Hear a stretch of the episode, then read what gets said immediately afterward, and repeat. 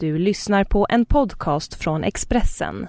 Fler poddar hittar du på expressen.se podcast och på iTunes.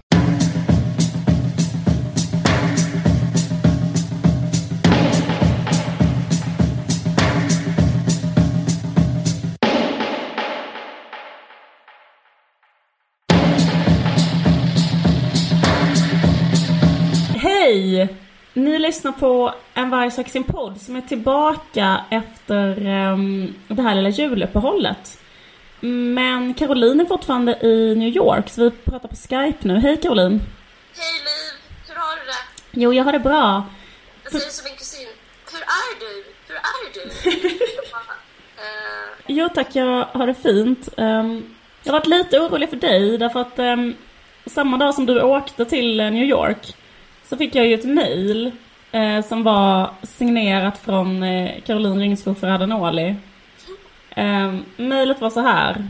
Jag gjorde en resa till York, Storbritannien och min plånbok blev stulen med mitt internationella pass och mina kreditkort inuti. Ambassaden är villig att hjälpa mig att ta ett flyg utan mitt pass. Jag behöver bara betala för biljetten och hotellräkningarna. Till min förfäran kan jag inte få tillgång till mina fonder utan mitt kreditkort och kontakt med min bank. Eh, hoppa lite i texten. Jag behöver 2000 pund. Jag är ledsen för alla problem detta kan orsaka. Jag kan skicka detaljerna för hur fonderna kan skickas till mig. Jag ser fram emot ditt svar. Vänligaste hälsningar Caroline Ringskog Ferradanoli. Trodde du någon, någon liksom, för en sekund att jag var i knipa? Mm, det trodde jag faktiskt. Um, det är fler som har gjort det nämligen. Ja, för... Alltså först ska vi säga att det här var då ett, ett spam Ja. Det kändes liksom som att först så, först så tyckte jag på ett sätt att det var rätt så troligt att um, du skulle mejla mig och be om pengar. Så där var jag helt med och var också helt nära att sätta in för jag var så, ja ja. Ja. Det här är lugnt. Men det som var, det som sen verkligen, för grejen att jag läste inte hela men det är väldigt långt, men alltså det är så otroligt eh, dåligt språk. Alltså det är så här direktöversatt från, eh, det är någon som har gjort eh, typ Google Translate. Eh, Men jag jag tycker det mig. finns en sak i det här mejlet som, Ja. som jag hade hoppats att du skulle så här sätta dig på. En person som känner mig riktigt väl, jag, men, jag ska inte hålla på och pina dig, men det finns inte någonting där i början som, du, som gör att historien inte håller? Om du tänker på hur jag brukar, ehm, eh, hur, hur förvarar jag mina pengar? Ja, just det. Exakt. Det tänkte jag också. Det var så jävla kul därför Jag att så har aldrig haft en plånbok. Nej, du har aldrig haft en plånbok. Och också så här, att resa med dig är att det är så här. Eh, till exempel när vi åkte från Fåra, för du har ju alltid din, du har ju alltid ditt kreditkort löst i fickan och så har du gärna ofta så en liten klänning på dig med någon sån konstig liten ficka. Sen är det så här bara, alltid är det samma stämning som är så här. Eh, kortet har ramlat ur den här pyttelilla konstiga klänningsfickan. Man bara, jaha, det var konstigt. Eller typ, jag har bytt klänning, kan vara en annan, en annan sak som har hänt. Men när vi var på, hade åkt från Fåra så var det ju så. Då plötsligt var det så här, jag har inget kreditkort. Eh, för att jag hade min lilla klänning, en annan liten klänning på mig. Och den klänningen var nerpackad och liksom eh, i, i, i bagaget, exakt. Och då var det också så att du skulle åka, till, till, åka vidare till Malmö och hade inga pengar och hit och dit.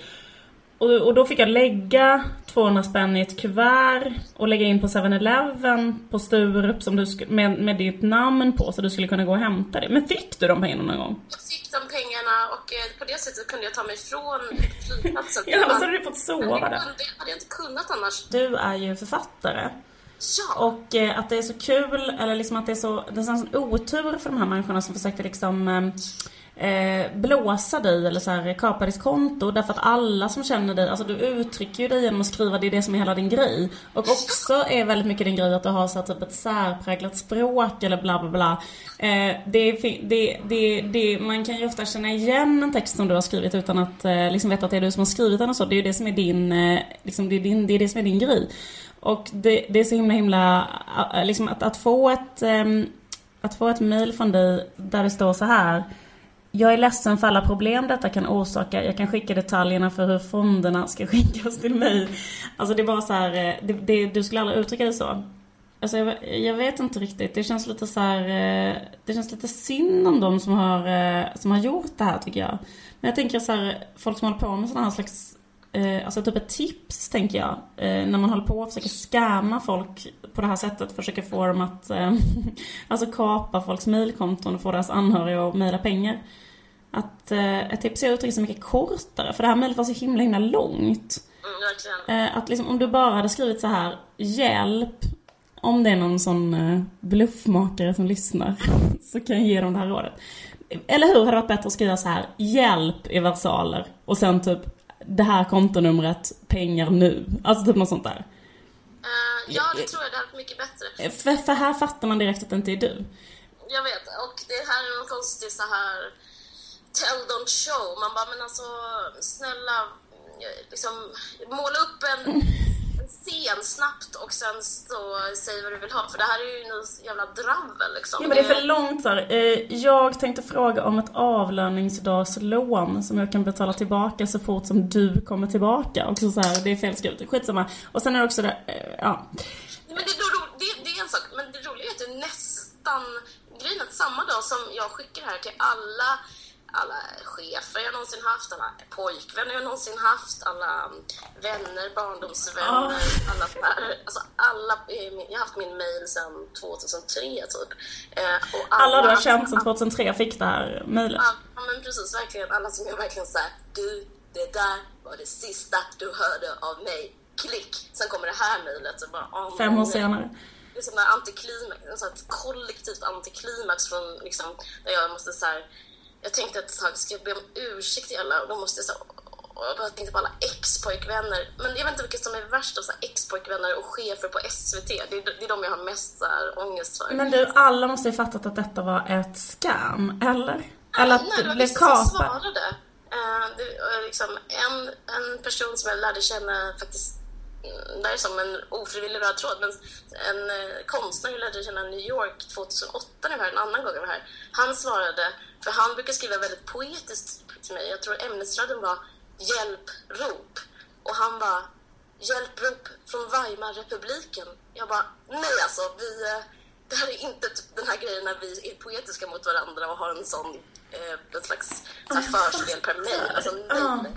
Eh, men eh, så han svarade och sen så svarade en annan person, jag tror det var typ någon som jag pluggade litteraturvetenskap eller juridik med som skrev så här, ursäkta, det är otroligt dålig stil att inte be mm, om ursäkt om du ska skriva sånt här. Jag kan inte sätta in något, ej vänlig hälsning. Jag bara, men Va? Ja, du vet, jag orkar. Alltså, Du, menar du allvar? Och det konstiga var att många just på SVT svarade så här, eh, du vet det där programmet Sverige, eh, de svarade så här, eh, ringde upp mig på Arlanda. Tja Caroline, alltså typ sådana redaktörer för farten. Tja Caroline, vill bara höra att allt är okej, det är okej med dig, du behöver inte pengar, du är inte York. Jag bara, nej det, det var Gud, spam. vad hemskt. Men nu upplever, alltså just det här med, som pratade innan om att så här, blonda äger um, så här, den här blonda dominansen och det är så starka klasskillnader.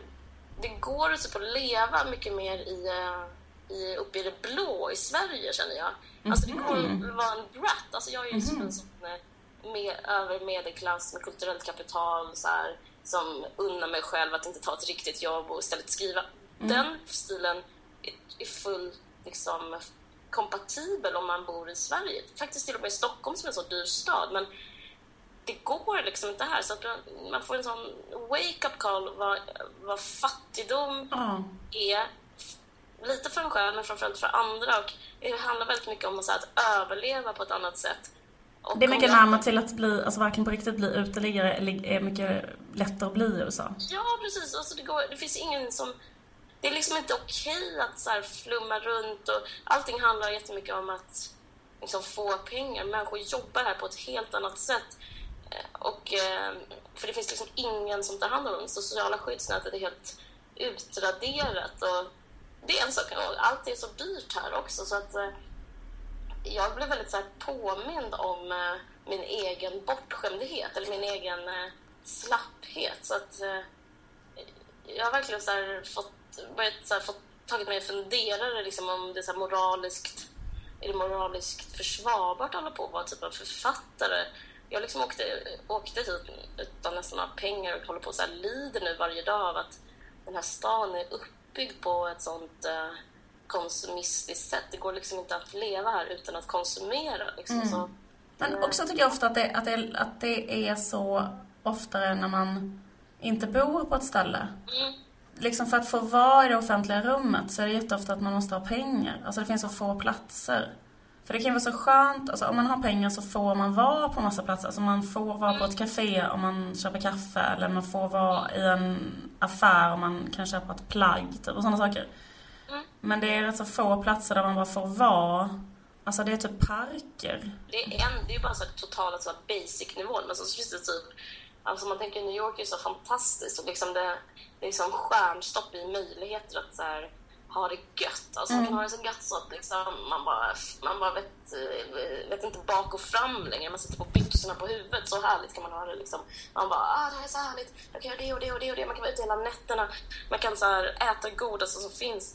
Och liksom, eh, så en sak, alltså att minimum att inte behöva vara en park. Alltså, eh, att hela tiden veta så här, det finns, jag är här och allting är möjligt liksom, och pengar skulle göra det Alltså den vetskapen om pengars makt, den har inte jag, den är inte lika aktiv när jag är liksom i Stockholm och definitivt inte i Malmö liksom.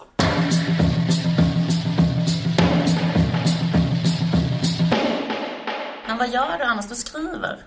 Alltså jag har det helt underbart. Ja. Jag har det fantastiskt. Eh, jag skriver och det... Och det, det ja, vi ska snart sluta prata om mig, men jag skriver och det har faktiskt varit så svårt eh, att skriva. Men eh, jag tror det beror på julen mer än på att skriva en New York. Jag, jag tycker julen är så jobbig och när efter den var över upplevde jag en slags... ehm, som jag blev på nytt född. Liksom, den, den riktiga julen för Ja. mig. Liksom. Ja. Det var Det är som Jesus uppståndelse. Jesus uppstod i mig. Gud kom, uppstod i mig när allting var över. När alla så här eh, konnotationer och jag tror normer förstör vårt liv. Liksom. Att, att man ska ha en kärnfamilj och att man ska ha på ett visst sätt och till och med en viss inredning och till och med en viss klänning och att den klänningen ska vara till och med en viss material och man ska äta och man ska äta på en viss tallrik. De sakerna, att veta om dem och inte göra dem, det liksom blir så, så stress som bara liksom så här fuckar upp en. Hur som helst, när julen var över då upplevde jag en otrolig inre frid. Liksom. Och det, det var en morgon, det var helt fantastiskt. Jag, jag vaknade jättetidigt. Jag trodde, i och med att jag älskar New York så mycket, tänkte jag i New York då vaknar alla lika tidigt som mig. Alltså en slags Nangialia hade jag, har jag föreställt mig. Ja. Så, så, så jag vaknar jättetidigt och jag kommer möta jättemänniskor som också älskar morgonen på det sättet jag gör. Men det är inte så. Så jag vaknar för jättetidigt varje dag. Det här gör jag varje dag. Och så antingen så springer jag, jag gjorde det i morse, eller så promenerar jag. Alltså, så promenerar jag ner till havet. Jag bor i Williamsburg, Brooklyn. Och så ser jag havet, så ser jag bron och så ser jag den här skylinen. Och det är liksom så otroligt vackert. Och, och eh, fyller med mig med någonting helt gudomligt. Och dagen efter julafton, eller två dagar, då gick jag ner dit på morgonen. Det, det är sol här hela tiden. Då såg jag soluppgången. Och så bara grät jag av lycka. Jag bara grät för att jag fanns till, för att jag fick finna, för att jag... För allt var så vackert och jag älskar den stan så mycket och nu var allting raderat av normer. Jag bara kunde göra vad fan jag ville. Eh, och sen dess har jag bara haft helt underbart. That's what I do. Okej, men förlåt. Vad pratar vi, vad pratar vi mer om? Jag tror att jag är en flummare. Jag tror fan jag är det. Jag, jag, jag faktiskt så här gillar såna här grejer. En natt så vaknade jag så här och så hade jag den här tanken i huvudet. White light. Jag bara, vitt ljus. Så började jag googla på det. Alltså. White light, du måste ha det på din coverbild på Facebook. Så fixade jag det och så bara kände jag någon slags tillfredsställelse med universum. Det är, väl en, det är väl en flummare som tänker så här, som jag gör. Um, ja, det kan man kanske säga. Fast eh, jag vet inte riktigt. Det jag tänker på är liksom... eh, alltså jag känner igen mig i det också. Alltså att, eh, att det är en slags talang också att till exempel få starka naturupplevelser och så. Alltså det är Ja. en slags nästa... Alltså det är typ en gåva liksom att kunna få det. Det Då tänkte jag på vad du har sagt i podden om att man alltid gråter när man tycker synd om sig själv. Och det var ju en grej, det tyckte jag ju inte då. Ja, fast, det- fast det, det, alltså, man kan ju också gråta, jag, jag tror inte att jag har sagt allt, jag tror mest sagt att så här, när, när jag verkligen så här, brukar så här, när det så brister för mig, typ när det är så här, det, det, här, det liksom nu verkligen så här kommer tårarna, då är det ofta så här för att det är synd om mig, typ. Ja, Men, det- ja, ja. men, men, men sen så kan man ju gråta för att någonting är eh, eh, jävligt fint. Men det är liksom en an, det är något annat, tänker jag. Alltså när man gråter av att något är vackert, typ, eller så. Jag tror jag fan aldrig gjort det innan, men det var, eh, det var, det var gött. Det var en ride om man säger. Det var härligt. Men, men hur har du det? Hur är det i Sverige? Jag har varit och kollat på eh, filmen Emil och Ida i Lönneberga. Som eh, jag var Jag, jag gör mig så deprimerad att du ens har gjort det. Att, att, att, att, att, det- någon har gjort det. Ja, exakt. Jag såg den på bio med mitt barn. Han är fyra. Det är så speciellt med, ehm, med liksom Emilie Lönneberg, för man tänker ju inte direkt så här på Emilie Lönneberga att det är en eh, liksom väldigt obehaglig liksom grundhistoria i Emilie Lönneberga. Men ehm, alltså det är ju liksom en sån, eh, pappan i Emilie Lönneberga är ju en sån litterär pappa som typ är en slags kanske föregångare till den pappan i Knausgård. En typ jävligt, jävligt obehaglig, våldsam, auktoritär pappa med ett jätteallvarligt anger problem.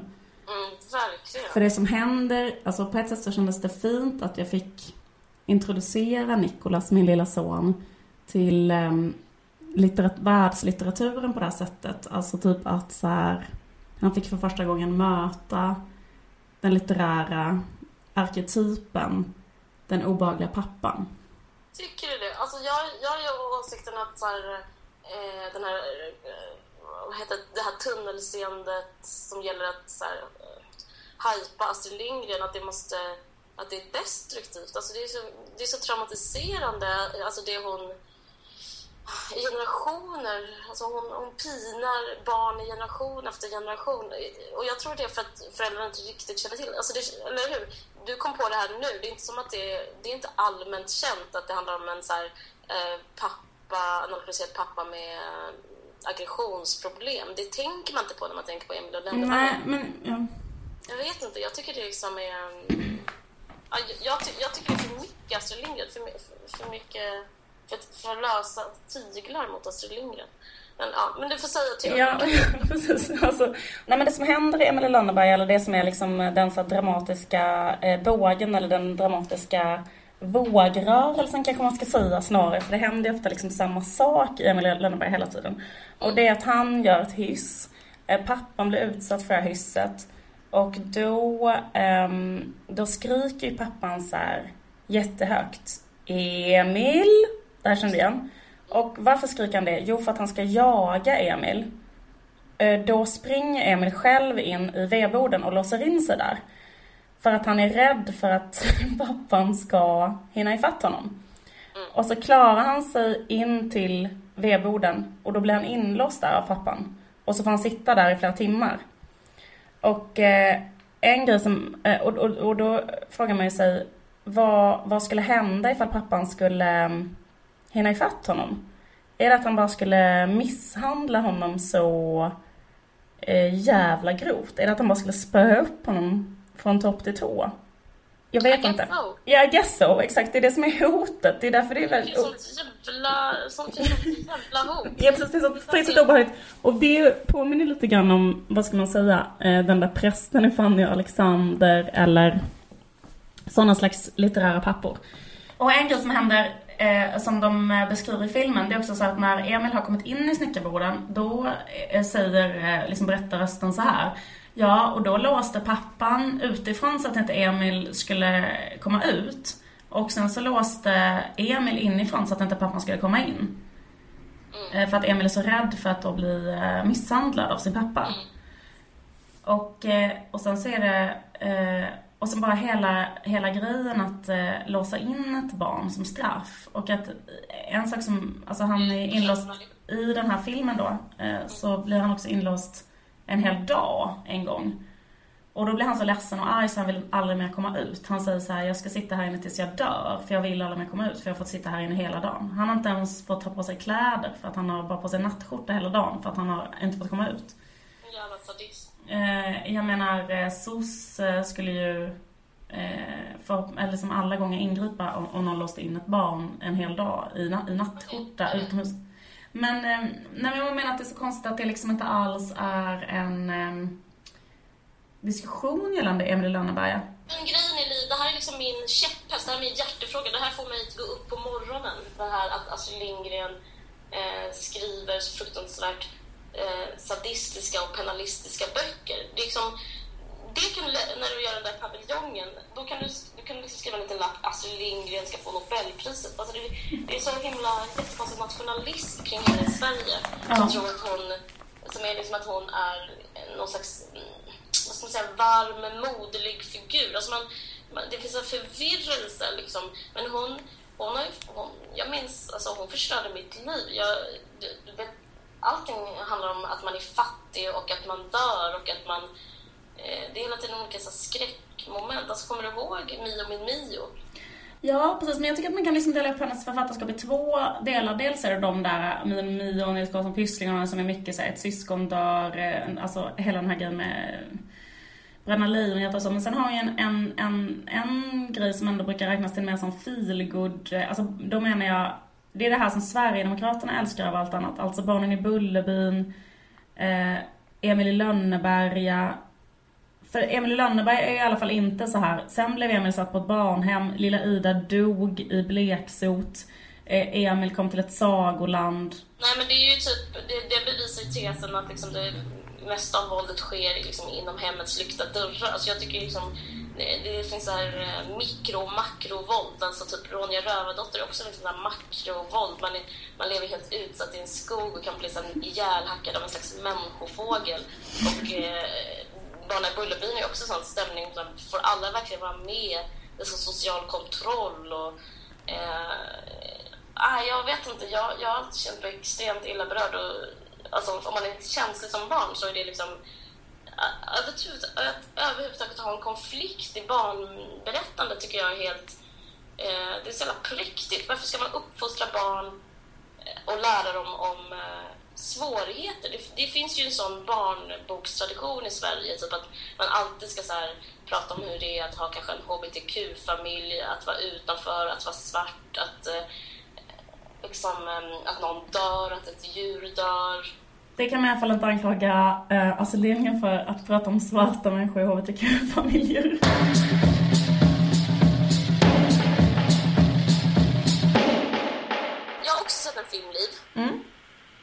Heter Wolf of Wall Street. Mhm. För, den såg, för nu när jag är här i New York så tycker jag det är väldigt så här, um, härligt att bli, jag tycker det är härligt att bli besatt, alltså härligt att maxa. Så att det, det jag gör, det jag läser, jag läser bara böcker, jag läser den här Americana, eh, eh, den här boken, jag kan inte uttala hennes efternamn, men Gåser Chamandra, skitsamma, eh, som handlar om att vara svart typ i New York. Och så läser jag, och så ser jag bara filmer som handlar om eh, New York i natt, eh, jag, jag är så jävla mm, sämst på att ha jetlag så att jag har, nu jag har varit två veckor och jag har typ fortfarande, så i natt var jag uppe typ och, och då kollade jag på Seinfeld, den här I'm telling you for the last time, alltså hans avgångs stand-up. Eh, den var helt underbar. Han säger så himla rolig grej om taxichaufför till exempel.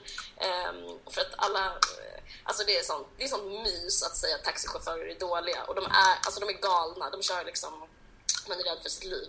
Och eh, hans skämt om eh, alltså, hur man får jobbet, det är att man eh, ska ha ett ansikte. Att det är typ, eh, det tycker jag är väldigt kul.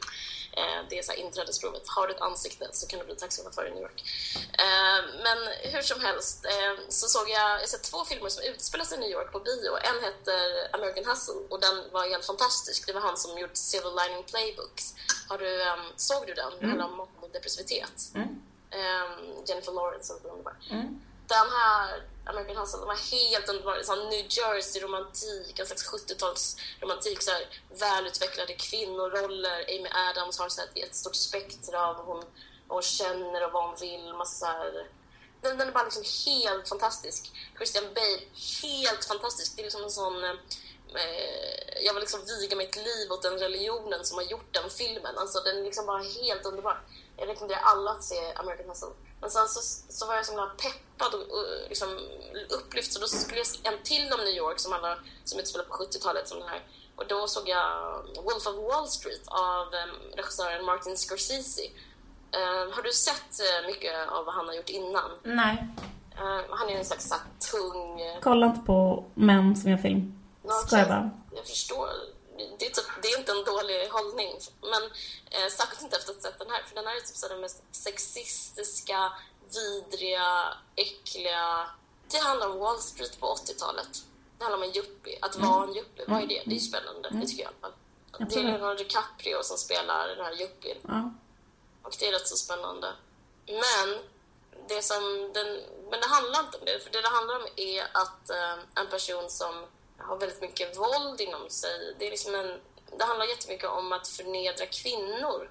Jag tänkte så här, om den här skulle gjorts om, om en man, om, om, om en kvinna som förnedrade män på det här viset, då skulle det bli en jättestor diskussion. Då skulle det vara så här, det skulle vara ett statement. Men jag tycker det är obehagligt med den här filmen att det är inget statement utan det är bara ett berättande. Det bara handlar om att misshandla prostituerade och den är så otroligt så här våldsam mot kvinnor på ett väldigt obehagligt sätt. Bara som en slags fond, typ. Som en slags ja, estetik. Estetiken att eh, förnedra en kvinna. Varför gör han den här? Liksom, hur, vad, är, vad är det? Jag, den är två timmar och sju minuter lång också. Jag bara, vad, och jag fick en så här. Jag fick så här, ont i hjärtat när jag såg den. För att det, var, eh, det var som att mitt folk var i fara. Typ, så kände jag. Jag kände liksom, eh, vi måste typ eh, organisera oss. Alltså, jag fick en jättestark krigskänsla och liksom en jag känner mig hotad. Typ, jag såg den. Men jag tänker att eh, han, det handlar om Martin Scorsese själv, att han är liksom... Alltså det som, har, det som han har löst rätt så raffinerat och det är att han, att han gör någonting som utspelar sig i dåtiden. Alltså, det är, typ en, det är som ett troll, ett sånt nättroll har gjort det. Alltså hela filmen är så här, men det får man väl inte säga nu för tiden. Det är liksom, det kunde vara underrubriken. Eh, för grejen är att den handlar om att eh, förnedra kvinnor, men det får man ju egentligen inte göra nu. Så därför har han förlagt allting i 80-talsmiljö. Och på det sättet får han liksom ett frikort att förnedra och förnedra och förnedra och förnedra och förnedra och förnedra och förnedra. Mm, Så det är liksom som en sån, ett nättrolls våta dröm. Men är, är liksom, hur framställs eh, den karaktären, alltså huvudpersonen? Är han liksom... Eh, ska man liksom sympatisera med honom som tittare? Jag vet inte, det är väldigt... Skulle kunna förlåta en hel kvinnofientlig film om det var en... eh, finns liksom en, så, andra så här, underströmmar av eh, tankar och liksom berättelser. Men det, han är väldigt platt den här karaktären. Det handlar bara om en sån kille som det går bra för. Det kommer aldrig till en punkt av så här, nu är det point of no return, nu, må han, nu kommer det gå åt helvete och uppgång och fall. Utan det handlar om Leonardo DiCaprio. Jag har också kommit på sista tiden, du vet här Steve Jobs-filmen, typ så här, att det handlar om en jävligt bra så här, företagsledare. Och det ämnet, för mig är det så här, kanske det osexigaste som finns. En riktigt, riktigt bra VD handlar det om liksom. Men jag tänker på så här, en intressant grej, apropå det du sa det där att, att det är som att det utspelar sig i dåtid och därför är det okej att så här, eh, förnedra kvinnor bla bla bla. Men en jätte, alltså en bok som har sålt i 60 miljoner exemplar världen över nu är ju den här 50 Shades of Grey till exempel. Och den handlar ju också om det, typ en jätte, jätteframgångsrik VD som typ spöar ehm, eh, på ett sexigt sätt en tjej.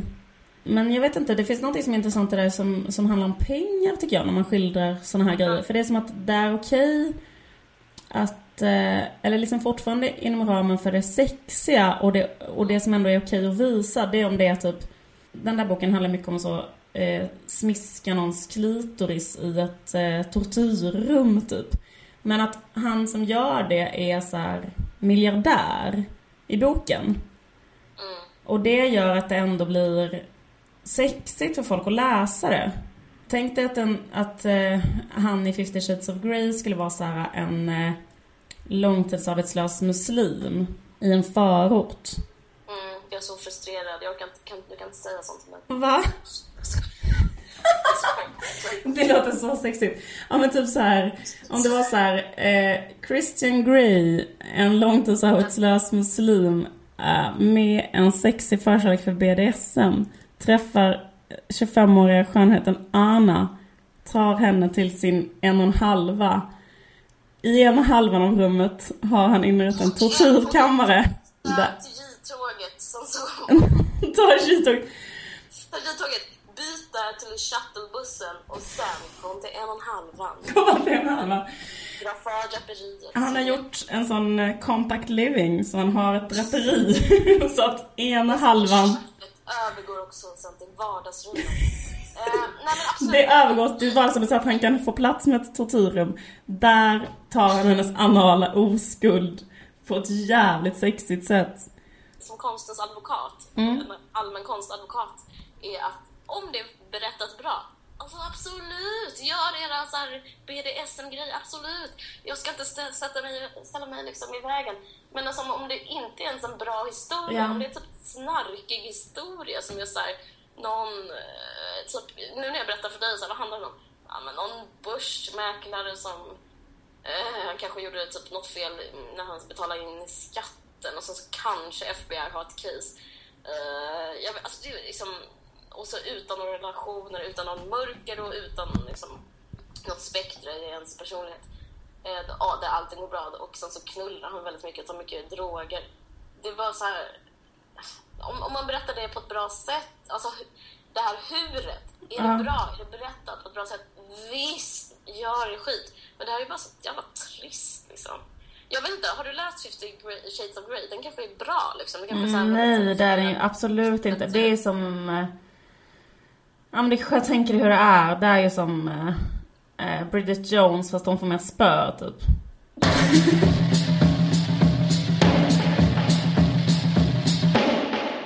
Vi har pratat väldigt länge så vi kanske ska sluta prata. Mm. Egentligen så vill jag prata jättelänge om att jag har en ny identitet. Att hispanics är den nya underklassen och att jag tillhör dem. Och det, är väldigt det gör väldigt mycket med min varseblivning om mig själv, det egna jaget. Men vi kan ta det nästa gång faktiskt. Ska vi ta det som en cliffhanger till nästa avsnitt av En vargsexen-podd? Och eh, den kommer om två veckor. Ehm, Okej, ni har lyssnat på En vargsexen-podd med mig som heter Liv Strömqvist och eh, Caroline Ringshoff Radanoli.